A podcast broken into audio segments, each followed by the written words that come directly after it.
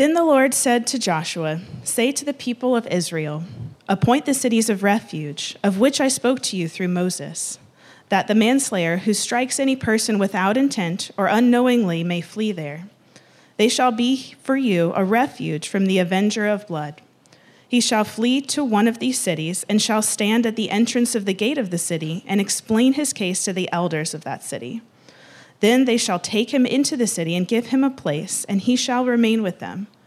And if the avenger of blood pursues him, they shall not give him give up the manslayer into his hand, because he has struck his neighbor unknowingly and did not hate him in the past. And he shall remain in that city until he has stood before the congregation for judgment, until the death of him who is high priest at that time. Then the manslayer may return to his own town and his own home, to the town from which he fled. So they set apart Kadesh in Galilee, in the hill country of Naphtali, and Shechem, in the city of Ephraim, and Kiriath Arba, that is Hebron, and in the hill country of Judah. And beyond the Jordan, east of Jericho, they appointed Bezer in the wilderness on the tab- tableland, from the tribe of Reuben, and Ramoth in Gilead from the tribe of Gad, and Golan and Bashan from the tribe of Manasseh. These were the cities designated for all the people of Israel and for the strangers sojourning among them, and anyone who killed a person without intent could flee there, so that he might not die by the hand of the avenger of blood, till he stood before the congregation. Church, we we are in such an exciting time. We, you know, we're full uh, Sundays. You, if you want to get a good seat, better get here early. Just telling you, uh, because we're having a hard time finding seats. But uh, it won't be long, and we'll be in a new church. Uh, we're going to have another update in a couple of months, or excuse me, a couple of weeks, a couple of months. Now, uh, either next week or the next week, within two weeks, we're going to have another video and a report in the service. But beginning next week after the or before the service and after the service, there will be a screen set up in the foyer area around the coffee area. And if you want to see a weekly update of what has been done that week, there'll be a video footage that you can just go while you're getting some coffee. You can see whatever it was they did that week. Uh, we've actually you know, been using this footage and then compiling it every couple of months to show you, well, the pace of change is about to really pick up. And uh, pretty soon, we're going to have about three times the number of people out there on a weekly basis. And so the change is going to be so rapid, we want you to be able to kind of see it as it's happening. And so uh, Bob and Roy will be uh, turning it on before the service and then after the service. When you just swing by, if you want to see what happened that week, okay? Well, this week, as I was uh, you know, preparing and studying this passage of Scripture, uh, the Lord brought back a memory from my childhood. My dad and I, uh, my dad was born in the 20s. Uh, he was part of that, you know, uh, depression and greatest generation and all that. And uh, one of the things that he and I liked to do together was we watched old movies. And we also watched the Bugs Bunny Roadrunner Hour. And uh, we also watched the Muppets all the way up until about his death. So, I mean, those two old guys, they're hilarious, right? And uh, so we just did those things together. But the memory that popped back to my head was this old black and white movie that we watched with, I think it was Lon Chaney, who played the Hunchback of Notre Dame. And uh, I remember that, that black and white. And then, of course, you know, Disney came out with this bastardized version of it that was, that's not a dirty word, it really was messed up. Where they just took the whole book and they just completely ruined it with the Disney version. Sorry, the Hunchback of Notre Dame does not have a happy ending. They just ruined it, but I digress. I thought about that video and that black and white scene in the, there, and I, I found it, but it wasn't that good. But they did a remake of the pivotal scene. And just to set this up, uh, you know, uh, Quasimodo, the, the hunchback bell ringer of the Cathedral of Notre Dame, he's in love with Esmeralda, who is falsely accused of murder and of being a witch, and they're going to hang her. And he is so upset that finally he grabs the rope and he swings down and he snatches her off the gallows and then swings back to the cathedral. And of course, everybody goes nuts the soldiers, the police, and they're all running. That's where this scene begins. Turn your attention to the screen for a second. That's kind of creepy, I'll give you that. And there will be no gargoyles on our new church, I promise. But you know, that, that, that scene there is pulling from a practice that had been in existence in Western civilization for more than a thousand years. And it was the idea that if you were guilty of a crime or the government was pursuing you or people were after you, you could go to a church, a cathedral, whatever, and you could claim sanctuary, refuge. And this actually went all the way back to within Christianity to the early fourth century in Rome when uh, Christianity was proclaimed the, the religion of the empire. And so churches became these places of sanctuary where even the Roman Empire would not enter and pursue a criminal. The, the person could live there, could stay there until some arrangement could be made for, with the government, for example. So this was a time honored tradition that the church provided refuge and sanctuary. And in actuality, the Romans did not struggle with this concept because even in their pagan uh, religions, they honored this idea of the temples of their pagan gods being a place of sanctuary for those who needed refuge. But what we find out in the scriptures is that this idea did not originate with the Romans and the Greeks. 1400 years before they ever put it into practice, you see it here. God is the inventor of this idea of sanctuary, of refuge and it's implemented here in Joshua chapter 20. Now, a couple of things for us to note here this morning. First of all, is that the cities of refuge were important for the people of Israel. You pick this up in the opening verses when the Lord said to Joshua, Say to the people of Israel, appoint the cities of refuge of which I spoke to you through Moses, that the manslayer who strikes any person without intent or unknowingly may flee there. They shall be for you a refuge from the avenger of blood. Now, that right there is, makes you scratch your head and go, what is this avenger of blood thing? Or the blood avenger, you know, to put it in our terms. So let's re- realize the far, the, the Middle East, uh, going back for centuries, was organized around the family unit and then the tribe, and then from the tribe as nations develop. But the tribe and the family was of utmost importance. And so, what would happen in those ancient days was if somebody murdered your family member or a member of your family, justice was pursued by the family, by the tribe, and they would redeem the blood of the slain person by killing the person who killed the person. Now, in the, in the ancient world, this would turn into blood feuds that could go for centuries, and family lines are wiped out and they cease to exist. But when God issued the law, the way he implemented it was that there was a blood avenger, the person who was to redeem the blood of the slain, murdered person. He had the right to take that person's life out of justice because he who sheds man's blood, by man shall his blood be shed. It's just in the Old Testament law. All humans are created in the image of God, and God is reinforcing the dignity of humanity with this law. However, the blood avenger could not then be sought after. He was fulfilling a legal responsibility to redeem the land. Otherwise, if blood was shed and it was not taken care of, the land became no longer sacred and holy, but polluted. And so here's the concept of the blood avenger. But what do you do when the death is accidental? In other words, two guys, you know, guys out there working, they're chopping wood. The, the, the head of the axe flies off, hits the other dude in the head, and it kills him. Or if you've ever been to the Middle East, there's rocks everywhere, big rocks. You're clearing rocks, you know, and you don't realize that a guy is walking down the hill beneath you, and as you're throwing rocks, boom, one hits him in the head, kills him. All kinds of ways that people can be killed accidentally. Well, what about that person?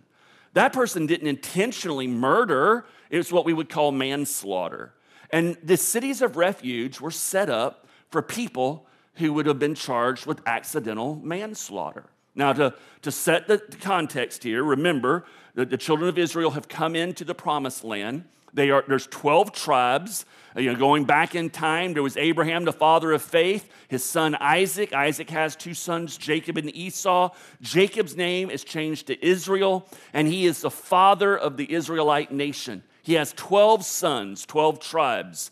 They enter into the promised land.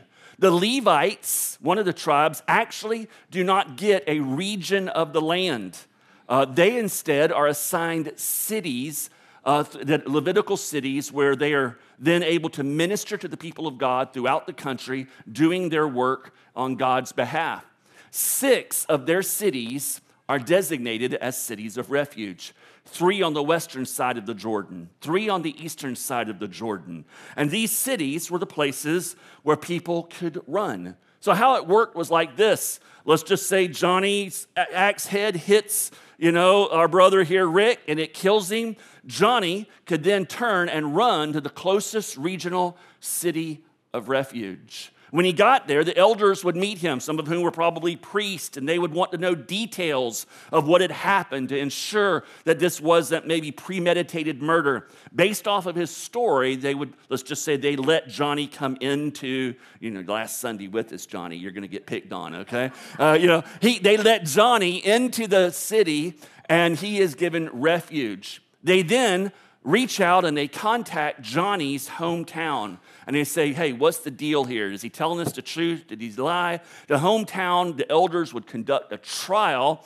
The verdict of that trial would be sent back to the city of refuge. If they said, Yeah, hey, uh, the, the guy's lying to you, he, he actually intended to kill, he's found guilty of murder, then they would kick Johnny out. And as he walked out of the gates, there was a good chance the blood avengers waiting, ready to lower the boom on him. But if they said no, he, he, it was accidental manslaughter, Johnny would be welcome to stay within their city and live there and make a life there. If he went outside of the city, then all is fair. I mean, the blood avenger could bring about justice that way. But as long as he stayed in the city, his life was protected. He had refuge there.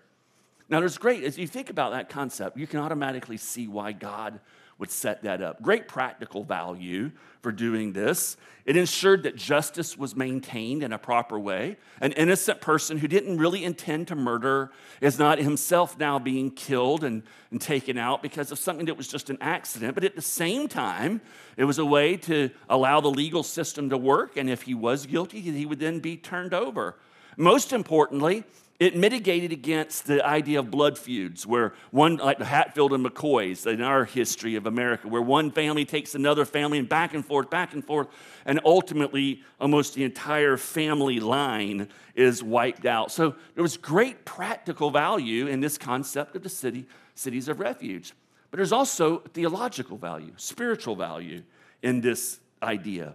For example, it always reminded the people that the law was not some construct that was created because of sociological pressures and ideas that may have been popular at the time, like happens with, the, frankly, with the law of our own land, where our law has been separated from the character of God. Instead, this was always a reminder that the law was to be anchored within the character of God. And so, this reminded the people that that God is a holy God, and an aspect of his holiness is justice for crimes and for those who are victims. And while the people of God are to pursue justice for those who have been victimized by society or by a government or by some other factor of what's going on in our nation. Christianity and justice go hand in hand because God is a holy God and his holiness demands justice. But at the same time, God is a merciful God. He's a gracious God who will pour out his mercy on people who have situations, at least in the Old Testament, like this. And that mercy, it's needed because we live in a fallen, broken, sinful world. So these cities of refuge, they were important for the people of Israel, both practically and theologically. But at the same time, especially as we start preparing for the Lord's Supper, let's think about how the cities of refuge are an illustration of the gospel. Verse 6 says, And he, in other words, the, the manslaughterer, uh, the, the, the, you get the idea, and he shall remain in that city until he is stood before the congregation for judgment, until the death of him who is high priest at the time. Then the manslayer may return to his own town and his own home, to the town from which he fled. The, the cities of refuge are a great preview of the gospel. They, they foreshadow the good news of Jesus Christ. For example, they, they, they preview the superiority of the new covenant uh, that which Jesus brings about through his shed blood and the old covenant which they were living in under at that time. You see, in the cities of refuge, ultimately, the only people who could find refuge there were people who were innocent. They were innocent of murder. And they were the ones who found refuge and sanctuary. But the gospel provides refuge and salvation for the guilty. In fact, if you think about the gospel, the only person who can ever enjoy the benefits of the new covenant and the good news of Jesus Christ are those who start with the statement, I'm guilty. I'm a sinner. All have sinned and fall short of the glory of God. That there is no one who is righteous, no, not one, and that includes me. You, you can't even enter into the refuge of the gospel without first recognizing your need for that good news of Jesus Christ. If you come to Christ with the idea that, oh, hey, you know what? I'm actually a pretty good guy. I mean, you compare me to these people over here. I mean, I look awfully great here. And so Jesus you know, you're lucky to have me coming to you this morning, wanting to enter into the kingdom of God and be a part of your team. Uh, that's not how it starts. It starts by not by you not looking and comparing yourself to other people, but by you looking at yourself and comparing yourself to God. And by that perfect standard, we all fall short. We are all guilty. We are all in need of a place for refuge. And so the superiority of the new covenant is brought out here because the gospel says that the only way we find refuge and salvation is by first confessing our guilt and our sinfulness. It's also, when you think about it, the cities of refuge illustrate the gospel in the way that it previews and foreshadows that important truth within the gospel of the substitutionary atonement of Jesus Christ. Now, that's a, that's a mouthful, but I want you to think about what verse 9 says again. In, in verse 9, we have this idea, uh, excuse me, in verse 6, uh, we have this idea that the, the manslayer is there in the city of refuge. He has to live there until the death of the high priest. The death of the high priest was uh, then served as a substitute for the death of the person who was accidentally killed. And so the avenger, the blood avenger, was to accept the death of the high priest as satisfaction for the debt that was owed.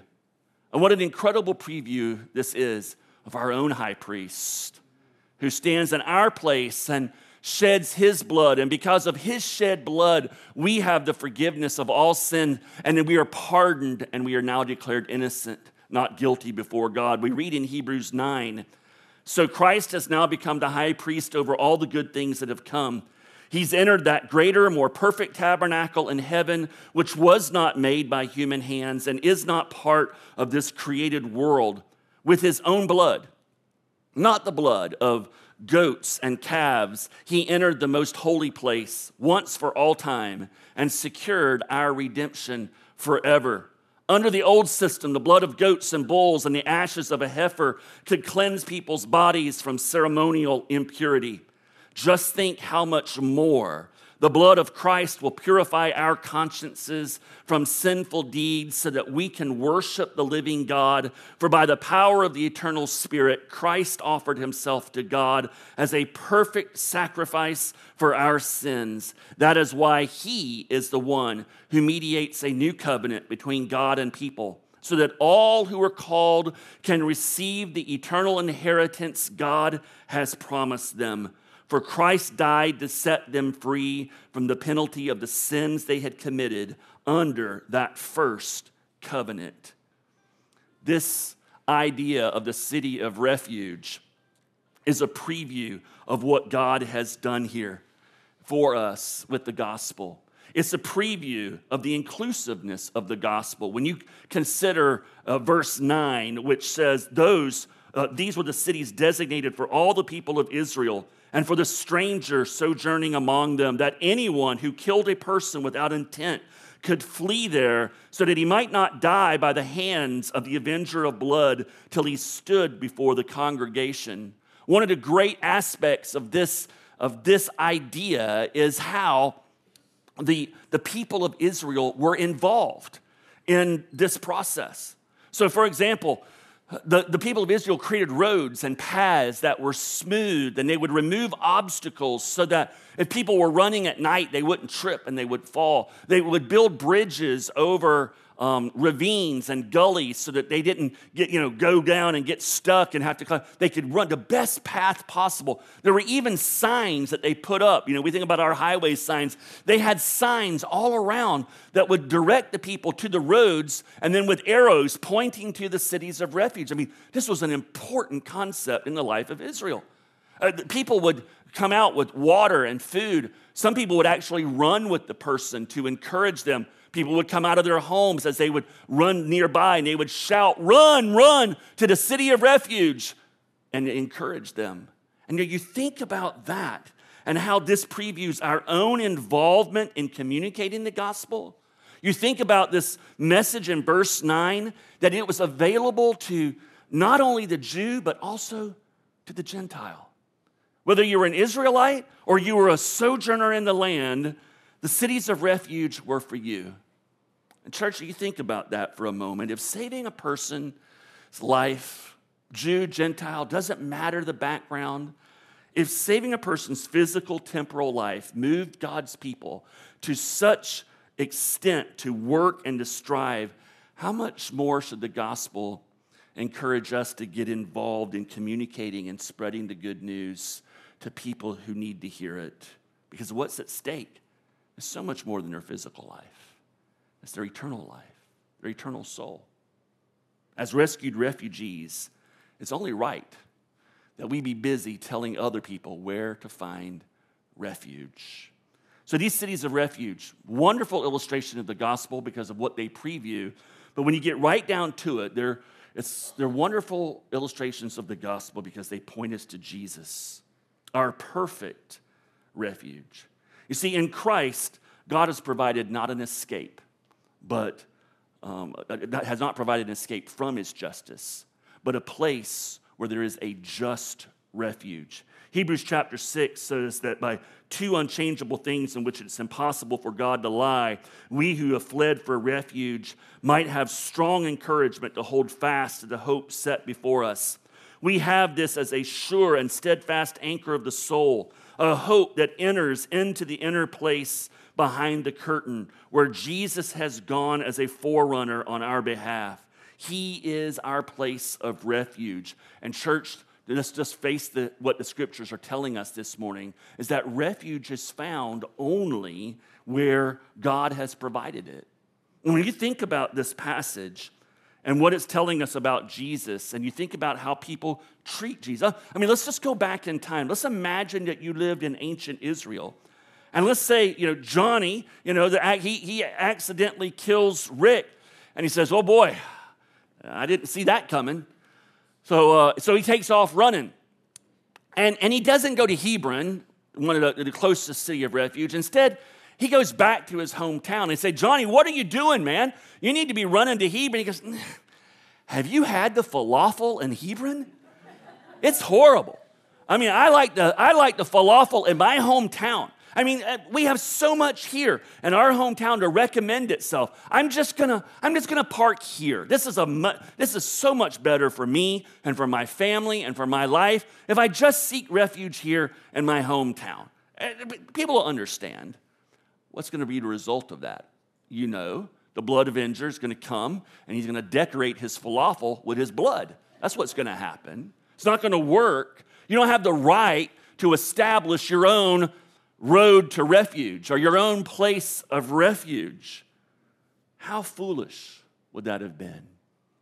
How foolish is it that millions of men and women in our world today think that they have the right to invent their own city of refuge, their own route to salvation, apart from what God has provided?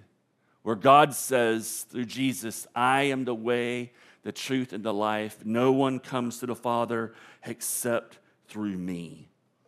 If you're here this morning and you have not committed your life to Christ, my prayer for you is that God would open your eyes, that you would see the foolishness and thinking that God will simply accept you because you know you're living a pretty good life and you're doing things what you think is the right way. My prayer for you is that your eyes will be open because right now the enemy has blinded you into thinking that you're better than what you actually are and that you have the ability in yourself to please God in such a way that it will give you your salvation. You know, as we think about Jesus as our refuge and we come to the table, we recognize the good news of the gospel is that Jesus welcomes the guiltiest of sinners. This table is meant for those of you who know Jesus Christ.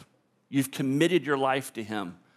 You're following Him. You, you've confessed to Him, I'm a sinner. I have no hope apart from you. Lord Jesus, would you come into my life? Would you be my Lord and my Savior? You've committed your life to Him. This meal is for anyone who has recognized their sinfulness and need of a Savior and has committed their life to Christ, and He is your Lord and Savior. Doesn't matter where your church membership is, as long as the church has accepted you into this sacrament, we recognize this and we want you to take this meal with us. But for those of you who have not yet committed your life to Christ, this is a sacred meal. That's why it's called a sacrament. It's a sacred time. And instead of being a meal that you eat this morning with us as brothers and sisters in Christ. In a moment, when we all bow our heads in prayer and we ask God to cleanse us before we take this holy meal, I would encourage you to pray a different kind of prayer. And it's two simple aspects to this prayer. One, confess to God that you're a sinner, that you cannot earn heaven because of your sin. Two, Ask Him to forgive you of your sins and have the Lord Jesus Christ be your Lord and Savior. That you're committing your life to Him. Recognize and admit that you're a sinner. Commit your life this morning to Christ. You can do that in your bench while we pray in just a few moments. And so that the next time we take this meal, you can join us as our brother or our sister in Christ. As our refuge, Jesus welcomes you regardless of what's in your past. This meal is for guilty sinners. This meal is for Christians who have sinned this week. This meal is for Christians who are struggling maybe with a habit of sin. This meal is given to us by our Lord Jesus as a place of refuge as sinners because in it he strengthens us for the battle against whatever those sin habits may be. Now, listen, if you're holding on to sin and you're refusing to call it sin, this meal is not for you. Jesus says you need to have a, an attitude adjustment towards your sin. But this morning, if you come and you've struggled this week, this meal is meant to give you hope and give you strength as you continue to fight pursuing your sanctification. As our refuge, Jesus offers all of this, and He can do so because He has satisfied all of the demands of God's holy justice towards our sins. It's through our justification by faith, Paul tells us in Romans, that we now have peace with God, that there is no condemnation for all of those who are in Christ Jesus. And so this meal is Jesus' gift of love to you, where you can experience his presence even this morning as he feeds your soul through the ministry of the Holy Spirit. But we're not to take the meal unworthily. The scriptures say that we should examine ourselves, that we should come before the Lord before we take this meal, and we should pray and we should ask the Holy Spirit to reveal anything that we're holding on to. And even this morning, confess it as sin and ask God to give you the grace for victory over whatever it may be. So let's start there. Let me encourage you all to bow your heads and close your eyes for a few moments as the musicians take their place, as the elders and the people serving elements take their place. I want to invite them to, to do so now while we pray in silence.